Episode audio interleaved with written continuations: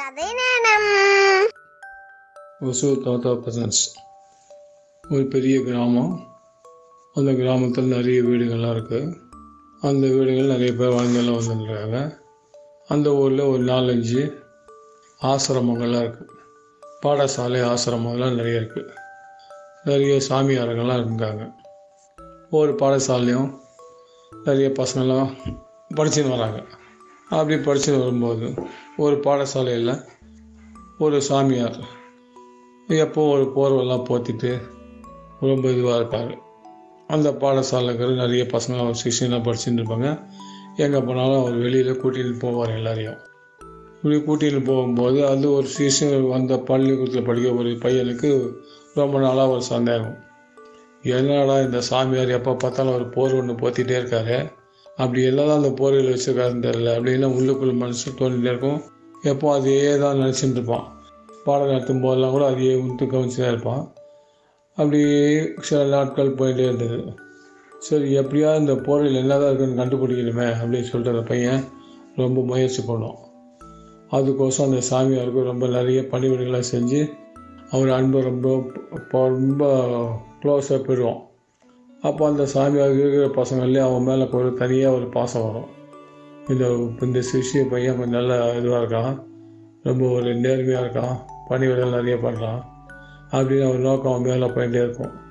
இப்படி போயிட்டே இருக்கும்போது ஒரு நாள் அந்த சாமியார் ஒரு காட்டு பக்கமாக போகும்போது பசங்களாம் கூட்டி மேலே இருந்தது. அங்கே எல்லா பசங்களும் இந்த பாடங்கள்லாம் சொல்லி கொடுத்துட்டே இருப்பார். காடுனா இப்படி இருக்கும் நிறைய இதுங்களாக இருக்கும் நம்மலாம் வந்து ஜாக்கிரதை இருக்கணும்.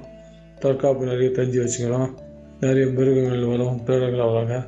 எல்லாத்தையும் சமாளிக்கிறது நம்மக்கிட்ட ஒரு தைரியத்தை வளர்த்துக்கணும். அப்படி நிறைய எல்லாம் கொடுத்துட்டு அப்போ அந்த சாமியார் வந்து சரி பசங்களாம் நீங்களாம் இங்கே இருங்க. ஒரு நான் போய் ஆற்றுல குளிச்சுட்டு வரேன் அப்படின்னு சொல்லிட்டு அவருக்கு விசுவாசமாக அந்த பையனை கூட கூப்பிடார் தம்பி நீ என் கூட வா அப்படின்னு சொல்லி கூப்பிட்டுப்பாரு அப்போ அந்த பையனுக்கு யோசனை வரும். ஓ என்ன சாமியார் நம்ம தனியாக கூப்பிட்றாரு இன்றைக்கி ஏதாவது போகிற கழட்டு கழட்டு கிழட்டு எதாவது பண்ணாலும் என்ன தெரிஞ்சிடும் அப்படின்னு சொல்லிட்டு யோசனை பண்ணி கூட போயிட்டே இருப்போம். அந்த ஊரில் பெரிய ஆறு ஓடி இருக்கும். அந்த ஆத்தங்கரையில் போய் உட்காந்துட்டு சாமியார் அந்த பையனை கூப்பிட்டு பாடுறா பெரிய ஆறு ஓடுது ரொம்ப ஜாகிரதையாக இருக்கணும். தண்ணியெல்லாம் போனால் இப்படி பண்ணணும் அப்படி பண்ணணும் அடிச்சிட்டு போயிடும்.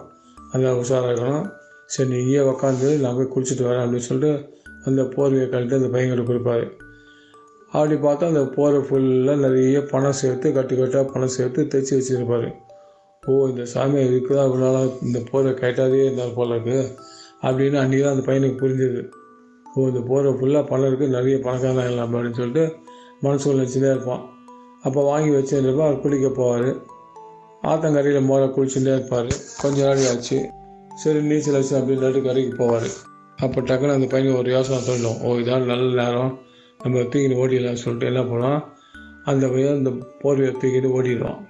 இந்த சாமியார் நடுவில் வந்து நல்லா நீச்சல்லாம் அடிச்சுட்டு பொறுமையாக மெதுவாக கரைக்கு வர்றாரு கரைக்கு வந்து சரி ஆயிரம் இந்த மாதிரி துணியை தொடச்சிட்டு ஆசிரமத்துக்கு போகலான்னு சொல்லிட்டு அந்த பையனை பார்ப்பாரு. பார்த்து அந்த பையனை அந்த இடத்துல காணும். ஏன்னா இங்கே தான் அந்த பையன் காணும்னு சொல்லிட்டு கரை மேலே ஏறி வந்து தேடுவார். எங்கே பார்த்தா அந்த பையனை காணும். ஓ அப்போ டக்குன்னு அந்த ஆஸ் சந்தேகம் வந்துச்சு. ஓ ஒரு நம்ம போர்வை கொடுத்த மேலே தூக்கி ஓடிட்டான் போல இந்த பையன். அவனுக்கு என்ன தெரிஞ்சு போச்சு தூக்கிட்டு ஓடி போயிட்டான். அப்படின்னு சொல்லிட்டு சாமியார் ரொம்ப சோர்வாக ஆசிரமத்துக்கு போயிடாரு ஆசிரமத்துக்கு போய் இந்த பையன் என்ன பண்ணால் அந்த போரை அடிச்சு அந்த ஊரை விட்டு அந்த பணத்தோட ஜாலியாக வெளியில் போயிடுவான். இந்த கதையிலேருந்து நம்ம என்ன தெரிஞ்சுக்கணும்?